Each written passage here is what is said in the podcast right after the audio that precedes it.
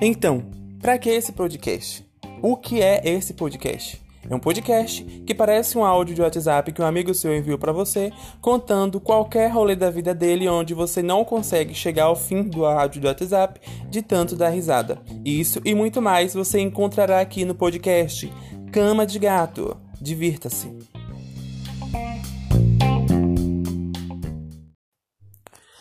Olá, pessoas. Bom dia, boa tarde, boa noite, boa madrugada, independente do horário que você está ouvindo este podcast, eu desejo algo bom para você. É, antes de gravar o podcast, eu quero agradecer aos ouvintes, aos amigos que estão compartilhando, às pessoas que estão dando feedback. Eu sou muito grato por isso. A história que eu vou contar hoje é, vão ser dois causos. Um e os dois vai envolver minha irmã na infância. O primeiro é sobre quando mijávamos na cama. E o segundo é quando a gente tentou pegar uma cobra que estava numa fonte. Fonte aqui que a gente chama é aqueles poços artesanais, né, que o povo faz no quintal. A primeira história, a primeira história é sobre quando a gente mijava. Eu minha irmã, meu filho, a gente só parou de mijar, acho que foi com seis anos na cama, ou mais que isso, não sei. Só sei que era uma tribulação toda todo dia de manhã era algo extremamente surreal a vergonha que a gente passava. Por quê? Além de mijar na cama, além de apanhar por ter mijado na cama, a gente tinha que botar o colchão na porta de casa, no sol. Ou seja, todo mundo sabia que a gente mijou na cama, né? Tinha essa, essa miséria. Aí eu tinha minhas técnicas para eu não apanhar. Pra, eu tinha técnica para mim não. É, manhã não saber que eu que tinha mijado na cama. Eu dormia e antigamente, eu acho que até essa idade, eu e minha irmã dormia na mesma cama, uma cama de casal. Eu, eu acho que era, era uma cama de casal. Eu dormia para baixo, minha irmã para cima. E, gente, eu quase sempre mijava na cama. Era incrível. Era uma, era uma coisa louca, acho que era meio psicológico. Porque meu pai fazia tanta pressão na gente, ele falava: Olha, se vocês amanhã, quem amanhã acordar mijado, apanha. Então eu já ficava na noite toda naquilo da minha mente, ó. Não bebia água, ficava lá quase com insuficiência renal, meu amor. Dava 8 horas da noite, 8 horas da noite e eu zero água. Zero qualquer coisa que me fizesse mijar. Quando eu lembrava, né? Quando eu não lembrava era só a miséria. Aí tá bom. Certo dia, o que acontecia? Eu sem, eu tinha um sonho aleatório assim que eu estava, era um sonho tão bom, gente, você não tem noção como sonhar mijando é a melhor coisa que existe. Eu sonhava que eu tava extremamente apertado para mijar. E aí eu ia no banheiro. Quando eu chegava, abria a porta do banheiro, é, o vaso sanitário era meio que um espaço assim sideral e eu tinha que ficar correndo atrás do vaso sanitário para mijar, um desespero, um desespero, um desespero naquele naquele loop correndo atrás daquele vaso sanitário até que eu conseguia mijar no vaso sanitário. Nisso quando eu conseguia mijar no sanitário, gente, era, uma, era um uma, uma coisa assim, sabe? Uma sensação, um must. Era, era revigorante. Eu nunca senti a sensação tão boa daquela. Baby, eu acabava de sentir. Às vezes eu não, não conseguia nem acabar de sentir a sensação. Que eu sentia só aquela, aquela coisa quente no meu corpo. Ô, oh, meu filho. Quando eu acordava, a cama tava toda encharcada de mijo. E era um mijo parecendo uma égua, que não, parecia uma vaca quando mija no meio do pasto. Oxi, eu falei, hoje que mãe arranca meu couro, me mata, quebra minha, minha, minhas pernas de porrada. Sabe o que eu fazia? Sempre, basicamente, eu mijava de madrugada. Era sempre de madrugada assim, antes de todo mundo acordar. Eu levantava, trocava de roupa. Eu só me lascava por isso, porque eu trocava de roupa, a mãe quebrava minhas pernas, porque me pegava no, no outro dia com a roupa diferente da que eu dormi. Eu trocava de roupa, pegava minha irmã, puxava, botava em cima do mijo. colocava em cima do mijo e ia dormir no lugar dela, no quente, com a roupa limpa, e ela lá. Quando acordava de manhã, quem caía no pau era ela, porque eu não tava mijado. Eu tava enxuto, com a roupa cheirosinha. E ela lá em cima, tadinha, em cima do molhado. Só que teve uma vez que a mãe percebeu, né? Milena sempre, toda vez que ela caía no pau, porque ter mijado na cama, tinha que lavar o lençol tudo, e eu lá, bem cínico. E menina, e menina sempre falava que não lembrava de ter mijado na cama. E o Lau, mar, marqueavélico, só imaginando que eu que tinha feito aquilo. Aí, meu filho, um dia a manhã descobriu que que mijava na cama era eu. Por quê? Ela marcou a roupa que eu fui dormir. Eu dormi no outro dia, ou eu com a roupa nova, diferente no corpo. Aí ela, ô John, você não dormiu com essa roupa? Eu, dormi. Aí ela foi, pegou a roupa assim do balde de roupa suja, cheirou e falou: Essa roupa aqui tá fedendo a mijo. E menina já tava arregaçada de surra, né?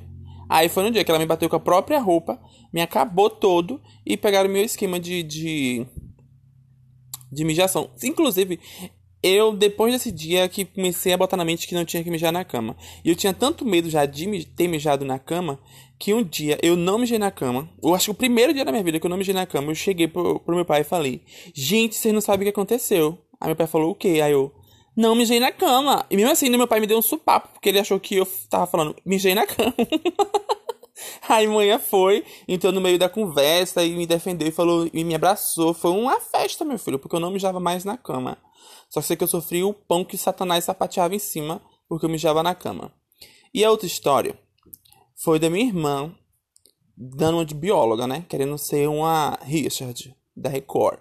Vixe, pode falar não, nome. Mas enfim. Eu dormindo de boa e aqui em casa tinha um, um poço artesanal, artesiano. Aí eu tava dormindo de boa, minha irmã chegou, quando eu tô vendo minha irmã em cima de mim, me acordando. John, John, acorda, acorda, acorda, acorda, acorda. Acorda que eu tenho uma coisa para mostrar para você. Aí eu falei, Ave Maria. Nem lavei o rosto, nem, nem fiz nada, nem escovei os dentes, já fui atrás dela para saber o que era. Quando olha, aqui no fundo de casa, tinha, aqui no, no, no quintal, tinha uma, um poço artesano, artesiano. Hoje em dia nem existe mais isso. Aí, meu filho, ela falou, olha o que tem ali. Quando eu olho, gente, tinha uma cobra aparentemente um filhote bebê. Na verdade, só tinha uma cabeça de uma cobra assim, para fora da, da lama, assim, do barro. Aí ela deu uma cobra. Eu falei, meu Deus do céu, eu tenho que criar essa cobra. Sabe o que eu fiz? Eu veio na minha mente, tava, que eu tinha que criar aquela cobra. Porque eu assistia tanta. Eu via coisa na escola, eu era, eu era uma criança, sei lá, eu era uma criança estranha. Aí, meu amor, eu fui, peguei um vaso de refrigerante. E na minha mente tava, eu vou botar um vaso de refrigerante na cabeça da cobra quando ela acordar doida, ela vai correr para dentro do vaso, vai entrar, eu vou tampar a tampa do vaso, vou fechar o vaso e pronto, vou criar a cobra, vou ficar botando um rato por aqui por esse buraco. Assim na minha mente estava, né? Já que eu fazia isso com criava grilo, formiga, calango e tudo. Meu amor, eu falei para minha irmã, olha, eu vou entrar nessa fonte. E a fonte, eu, e, a, e o poço artesanal tinha um, um, uma metade dentro no meio era de cimento, ao redor era lama e dentro que ficava água de pegar. Aí tá bom, eu subi nessa parte de cimento, né? E a cobra tava na outra parte, na parte que tava o, o bar, assim, na, ao redor da, da, da fonte do poço. Aí eu peguei esse vaso, botei na mão e falei, ó, Mi, eu vou fazer isso aqui e vou tampar. Quando eu tampar, pode acontecer alguma coisa, né? Tem que ter o plano B e a gente sai correndo. Ela tá bom. Meu filho, eu pisei na, nesse cimento, fui, peguei esse vaso, foi chegando pertinho, pertinho, pertinho da cabeça da cobra, ó. Quando eu cheguei exatamente na cabeça da cobra bebê, que eu olho. Que filhote de cobra o quê? Uma cobra gigante, gigante, que ela deu um, um, um, um pula assim pra frente do vaso. Pra frente do vaso, meu filho. E cadê que essa porra entrou dentro desse vaso? Nunca. Essa cobra foi, enrolou no vaso, saiu se embolando no vaso, bolou na minha mão, pronto. Eu dei um grito, caí dentro dessa, dessa lama, caí dentro da fonte, saí louco, gritando. Minha irmã, desgraçada, tinha se picado nesse meio termo. E eu saí correndo, rebocando esse, essa beira da, dessa fonte nos peitos. Louco, eu gritava tanto. Gente, eu gritava tanto, tanto, que pra mim a cobra tava em mim, ou tava no meu corpo, eu gritando, gritando, gritando. Até que ela chegou e falou bem assim... É, e aí, aí, pegou, pegou. Cínica, cínica, me jogou no, na, na cova dos leões e saiu correndo. E eu fiquei, peguei o quê? Gritando, chorando, dizendo que não queria meia mais. E agora, meu filho?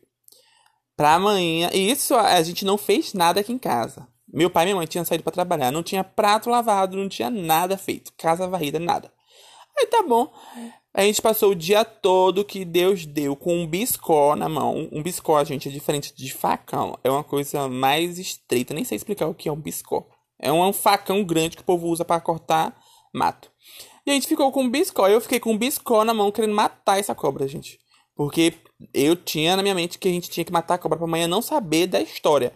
Pra amanhã não saber por que aquela fonte tava com a beira toda destruída e um monte de pisar, marca de pé meu dentro do, do da lama.